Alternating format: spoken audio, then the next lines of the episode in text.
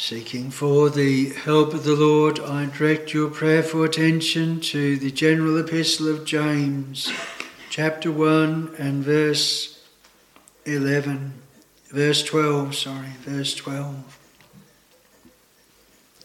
Blessed is the man that endureth temptation, for when he is tried, he shall receive the crown of life which the Lord hath promised to them that love him. James chapter 1, verse 12. It seems, and may seem a strange thing to have in the same verse or same connection blessing and temptation to have, as in the earlier part of the chapter, temptations and joy. Verse 2 My brethren, count it all joy when ye fall into diverse temptations. But what a reminder that the blessings of the gospel they come forth out of the fall. They come because of Satan's first temptations to our first parents and how they took up with those temptations, disobeyed, rebelled against God. Sin entered into the world and death by sin. And because of the presence of sin and death, the Lord gave promise of his beloved Son, the Lamb slain from the foundation of the world, that he would come and that the seed of the woman should bruise the serpent's head. And right the way through history, we have the trials, the fruit, the effect of sin, and then the Lord's deliverance from that. We have those that have been tempted and tried, and the Lord has delivered them, and they have not fallen. They've been brought safely through those trials. They haven't denied the faith, they haven't gone along with Satan's temptations or their own wicked heart. And then there have been those that have fallen, and the Lord has been pleased to recover them deliver them, and they are found still in the way of the Lord and still with the life of God in their souls. We think of David falling through adultery and murder. We think of Peter denying his Lord three times in Satan's sieve. We think of those that have reeled to and fro, tossed with temptations and doubts and fears and yet have been brought safely to be founded upon the rock Christ Jesus and best at last. In our text, it speaks of that blessing. Blessed is the man that endureth temptation, that goes through it, and whether he falls or whether he is upheld, but he's brought through it he doesn't fall. He is not lost through it. He, he's not a castaway. And certainly blessed is that man that is kept, that is upheld, that doesn't fall. But in this trial, as he's brought safely through it, we're given this precious promise he shall receive the crown of life which the Lord hath promised to them that love him how the secret of enduring the temptation of being brought through the other side. It is the love that God has given to his people. We love him because he first loved us. And when we think of after Peter had fallen and the Lord met with him, the Lord did not assure him three times Peter, though thou hast denied me, I love thee. He asked him, Lovest thou me? Lovest thou me more than these? Because Peter had started off, though all men forsake thee, yet will not I. And so he was brought low through those temptations, but at the end of it, he was able to profess those three times that he loved his Lord. And that is what is so key here. It is those that love him, that it is that constraining love that keeps them, though they are tossed to and fro, though they may fall, though they may feel that they are resisting unto blood, striving against sin, yet they are kept and they are brought safely through. But I wanted uh, this morning to, to speak to those that are tempted and tried with some helps from the word, helps to endure that temptation, helps to not despair, not, not give up but to have something to, to look to, to hold on to. Remember, this here is James, who was the Lord's brother, but he doesn't refer to himself as that, but a servant of God and of the Lord Jesus. And he is writing it there to the scattered tribes. And these things are written written for strengthening of faith and for the help of the people of God.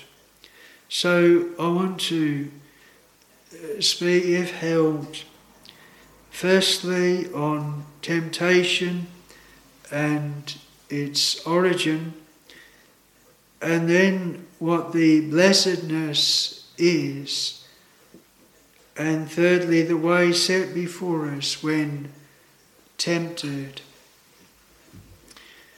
Firstly, the origins. Now, we have already referred to the fall in the Garden of Eden. That's our first parents tempted. We read in our first reading in Matthew chapter 4, those first 11 verses recording the temptations of our Lord.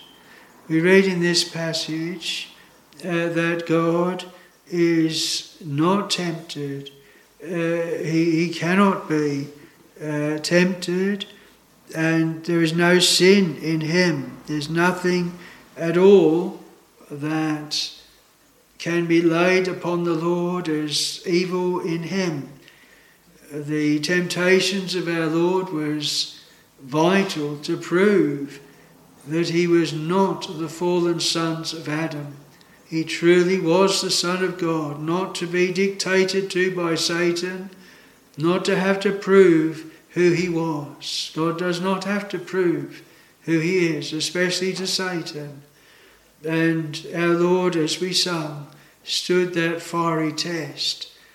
And what a contrast. Adam and Eve, they had a garden full of food. And they were tempted of one thing that they were not to have, forbidden. But with our Lord, he had hungered after 40 days of fasting and the temptation to make the stones into bread. Really, the setting was so much more severe. And yet, our Lord, tempted in that way, we, we are to look upon him as the only one that is able to stand temptation. And may that be a good thing for us, us to remember in ourselves. We cannot stand. We cannot stand. Our Lord is not going through temptation to then turn around to his people and say, I stood it, and therefore you should in your own strength, your own ability. No. The secret is in our help in the Lord Jesus Christ.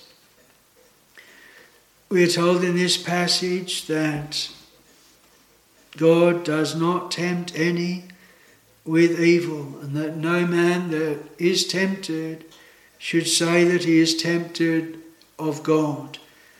We're not to say, well, we are most deeply tried and exercised Christians because we have all of these temptations and all of these things going on, and some can even make it to be a badge of honour the many times that they fall, and it is if these things come from the Lord. Well, it is very clear in this passage where these things come from that they come from our own uh, wicked, evil heart, and that they come from Satan. Satan tempts, but man, he is tempted when he is drawn away of his own lust and enticed.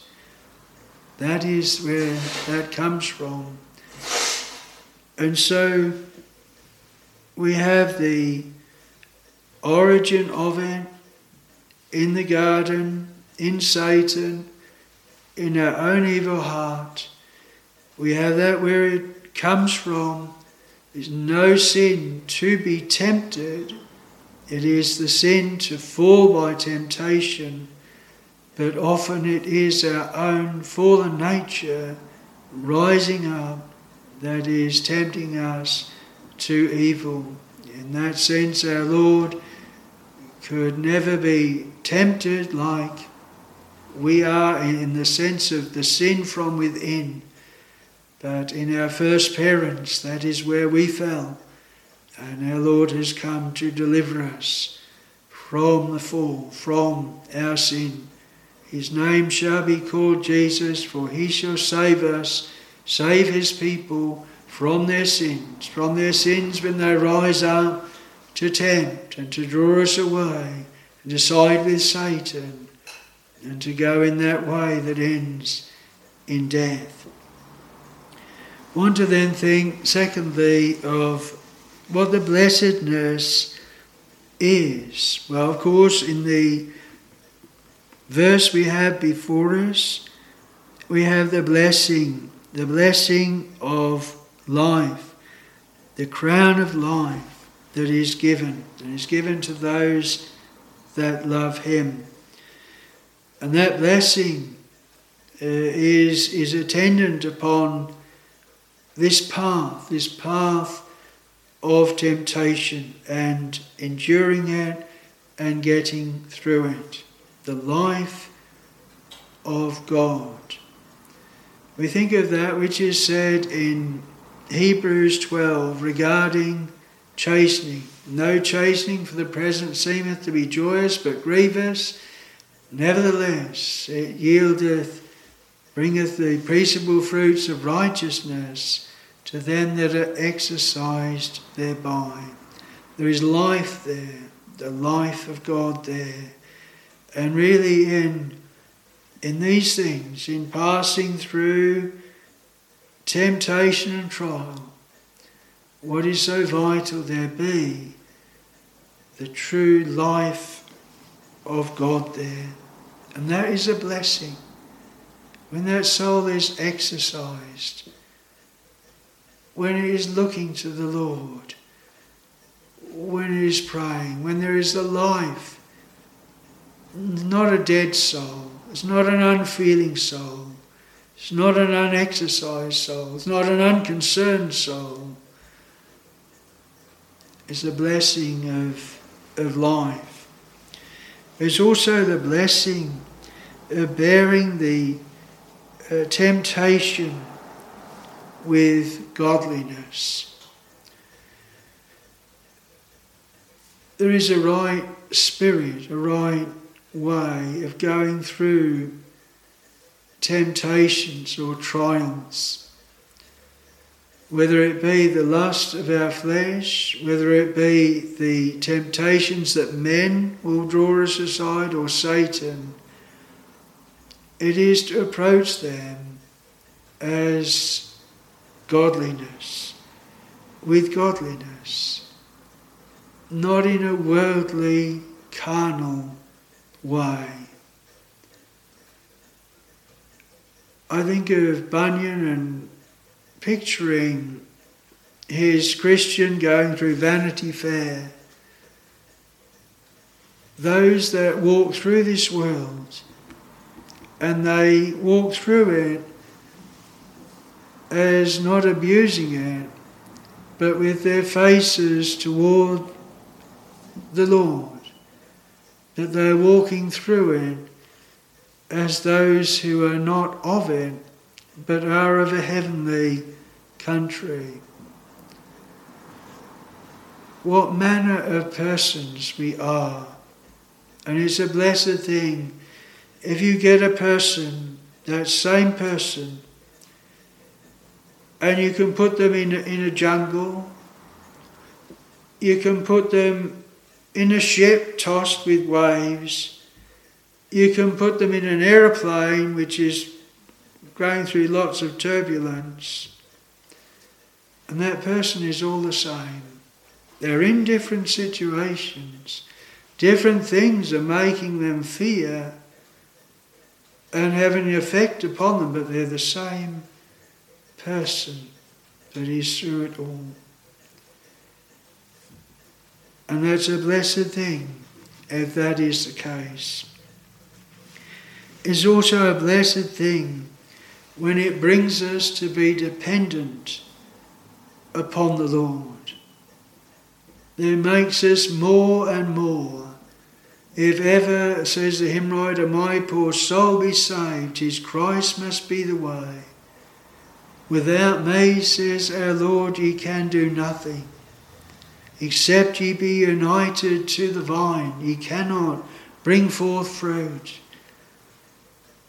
We need the power of God, the vital union from God to us. Our strength of nature, and this is to be proved often in these times of temptation, is not sufficient. It doesn't work. It doesn't help us. It doesn't deliver us. And the more and more we, through these experiences, are convinced of our weakness and our dependence upon the Lord, that is a blessed thing. It doesn't lead to a self sufficiency and a feeling, well, we can walk independent of the Lord. If our temptations make us feel that we are more and more dependent upon the real, divine, powerful help of the Lord, that is a blessed thing. It is also a blessedness when it's not allowed to hinder us in our spiritual life.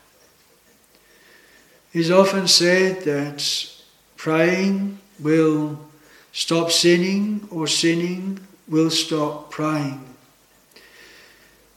Oftentimes, uh, falling in temptation, indulging it, will, on one hand, involve time, time that could have been spent with the Lord, or it will be feeding the flesh instead of feeding the spirit.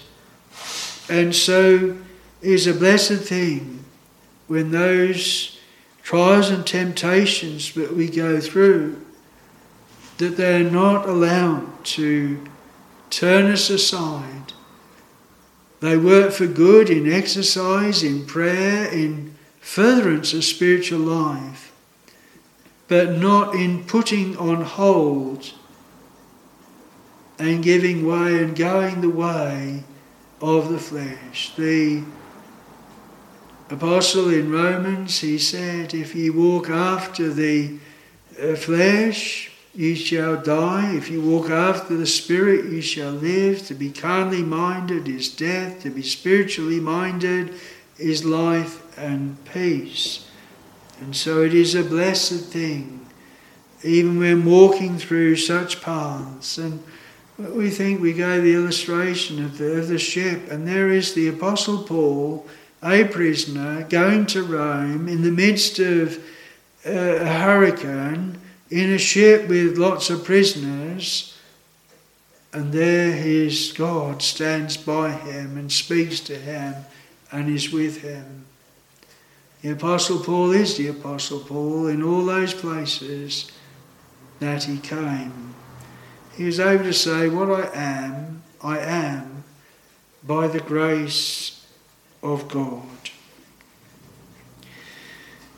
It is a blessing when we know the blessedness of God in those things when He delivers us and saves us. Some of us can look back and be we remembered and thought on those times of deliverance. When we have wrestled, we felt our weakness, we've cried out unto the Lord sometimes for uh, days, going through all manner of evil things within, thoughts, temptations, affections by sin defiled. And then the Lord has been pleased to come and deliver us and given us a quietness and a relief and a saving from it. Or even dropped in His word, if the Son shall make you free, you shall be free indeed. And they have been blessed times, sacred times. We should remember more often those times of blessing and what led up to them, what wrestlings, what fightings. We know Jacob with his wrestling with the angel, I will not let thee go except thou bless me. He was blessed. He saw Esau in the end as an angel of God. He saw the answer to his prayers. He wrestled with God and with man. He prevailed. He was given the name of Israel. But it didn't just come easy with no wrestlings, no strivings. It can also be a blessing in a way that we could overlook. And in the context here, it, it, we have in verse 9, let the brother of low degree rejoice in that he is exalted. It can be that one has been a brother in the faith, one of the Lord's dear people, very low, very tempted, really, whether they are the people of God. And the Lord has brought them through these temptations and trials and so helped them, so blessed them that they've been lifted up, they've been exalted through it. And that's been the blessing for them. On the other hand, we have in verse 10, we can have the rich in that he is made low. In that sense, it can be spiritual or even natural. We think of spiritual with Peter, though all men forsake thee, yet will not I. His pride, though that pride had to be brought down, brought low, and that was the blessing. You might say, well, how was the blessing? He denied his Lord. But the blessing was that he was humbled through it. And the Lord sometimes uses our temptations and trials, our falls, to humble us and to bring us low so we do not exult over our brethren. We do not think, well, I would never do that. I wouldn't fall like that. I wouldn't think those things. And so, on one hand, there's the blessing of lifting up, the other hand, there's a blessing of humbling and bringing down. In fact, there's many blessings, we might say, attendant with such a path. Our text says it is blessed is the man that endureth temptation, one that passes through it, one that has the patience. I told you he had heard of the patience of Job, the endurance of Job in all that he went through. And so you and I, we must, it will be so. The trial of your faith being much more precious than of gold that perisheth, though it be tried with fire, says Peter. And our Lord, in me ye shall have peace. In the world ye shall have tribulation, and ye shall have temptations. We are not to dream of a smooth path, and certainly whenever Satan sees the beginning of a work of grace, he will try in every way he can, and he will especially use those same things that we were ensnared in and trapped in when the Lord delivered us out of them. Very often they are our besetting sins. They are those things that snare us most. One of the brethren in the ministry uh, he used to, before he was called, he, he, he loved playing cricket. And uh, he says, still it is now a temptation to uh, to go to it and to follow on in, in, in the, the love of sport in that way. Well, for me, I never loved cricket. It's never be a temptation. Satan, Satan could try me all he'd like, it'd be of no avail.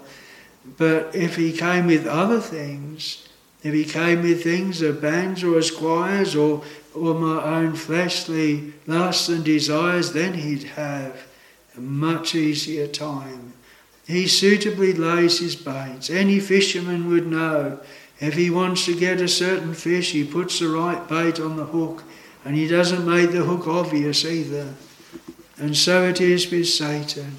And we should not then be surprised if the trials in our Christian life and experience are mainly brought about by temptations that go back to our unregeneracy go back to what our old nature liked and what the Lord pulled us out of and delivered us from. And we do expect that. And yet there is a blessedness enduring that, not looking upon it not as a temptation, but viewing it as a temptation.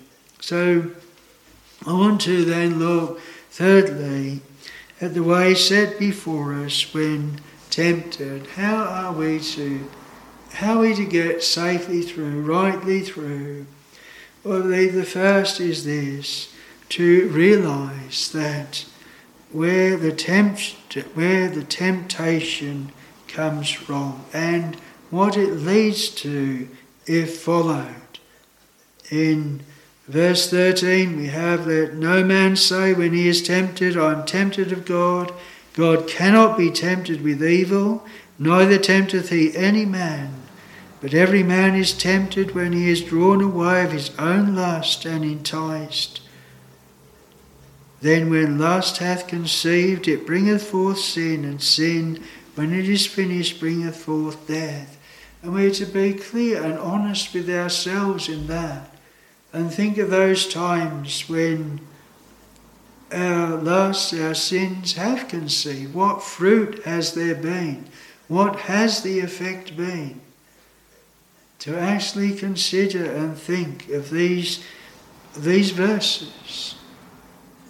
Very often we will downplay, we will make out as not so bad as it really is to be tempted with evil or that which is contrary to the Word of God, that which is contrary to a life of faith and prayer, that which is of the flesh and not of the Spirit.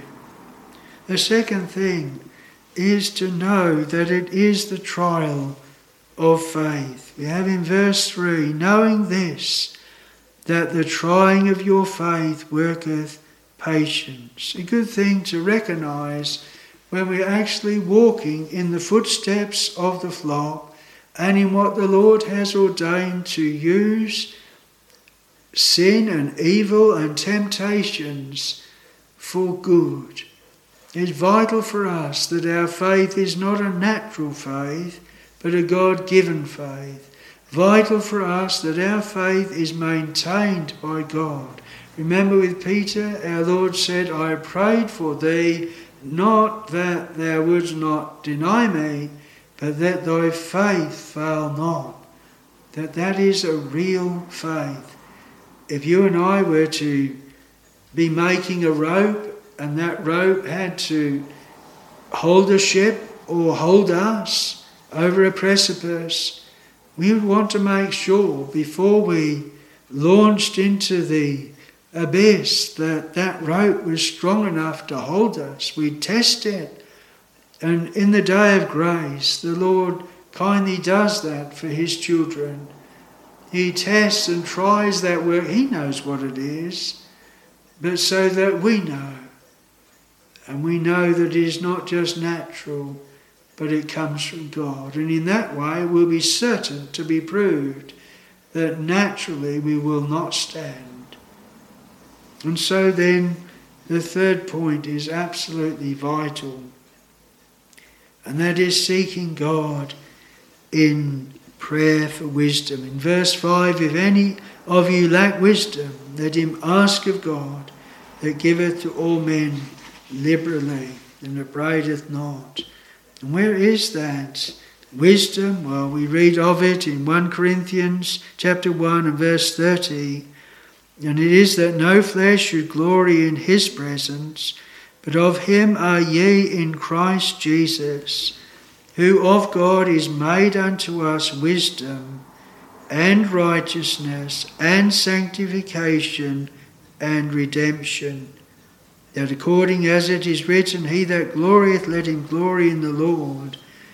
We see that it is this that we need in temptation Christ's wisdom, His righteousness, His sanctification, His redemption. What we need is in Christ, and that is what we are to receive and remember that it is Christ's redeeming precious blood that saves his people from their sins. Release him, let him go. This is a blood bought, one of my family. But then we are told that we are to ask. Ask of the Lord, but ask in faith. Let him ask in faith, nothing wavering, for he that wavereth is like a wave of the sea, driven with the wind and tossed. Faith cometh by hearing, and hearing by the word of God. On one side, there is our old nature and Satan saying, This is the way, you go in this way. This is how you feel, and this is what will relieve you and make the path easier. But on the other side, you have the Word of God that faith says, I will trust that more. You think of the first temptation of, of, uh, of Eve. On one hand, there was the Word of God, thou shalt not. And then on the other hand, there is Satan. And then she views that same temptation and she sees that it is pleasant to the eyes, it's good for food, and it's good to make one wise. And she goes off to her feelings and what Satan has put into her heart instead of the Word of God. And that is what is set before us here. What are we going to follow? What are we going to trust? Is it going to be the Word of God or is it to be our own feelings?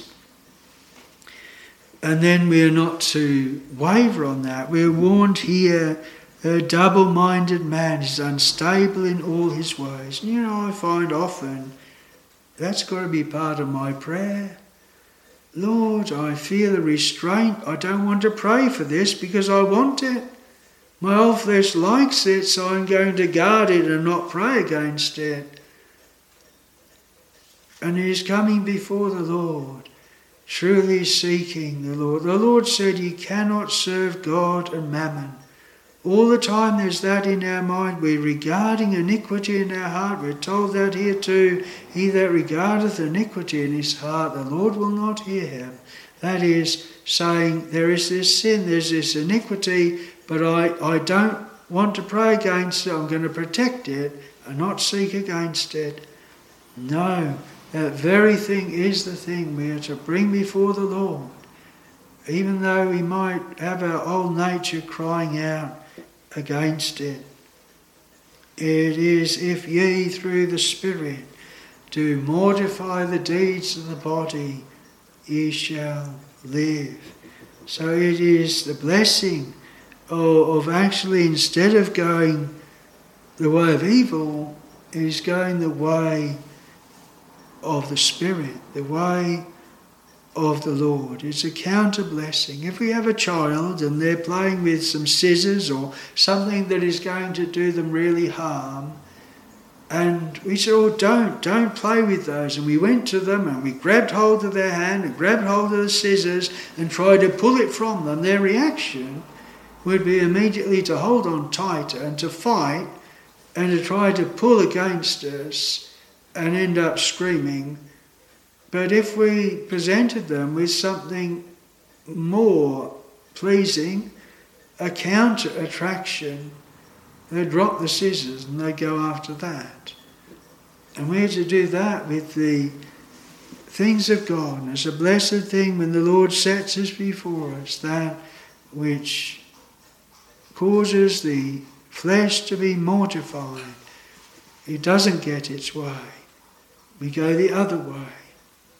And so the blessing is that enduring unto the end. He that endureth unto the end shall be saved. The blessing is in relying upon the Lord Jesus Christ and in uh, seeking to overcome that temptation to put the Lord in remembrance of His word. I pray for them. I pray not that they should be taken out of the world, but that thou keep them from the evil. To remember what is uh, set forth in Corinthians, that He will not suffer you to be tempted above that which ye are able but will with the temptation make a way of escape that ye be able to bear it. Really, the, the helps all come from God. They come from the Word. They come from prayer. They come from the power of God. They don't come from ourselves. Our greatest strength is to realize our weakness and to realize our need of our Lord and Saviour Jesus Christ. And the great blessing is that blessing of life in the Lord. To whom can we go? Thou hast the words of eternal life in this situation, in passing through these temptations and these trials. Well, may this word be a help to us, a help to each passing through temptation and trial. Blessed is the man that endureth temptation. For when he is tried, not after he is tried, when he is tried, he shall receive the crown of life, which the Lord hath promised to them that love him. May the Lord bless the word. Amen.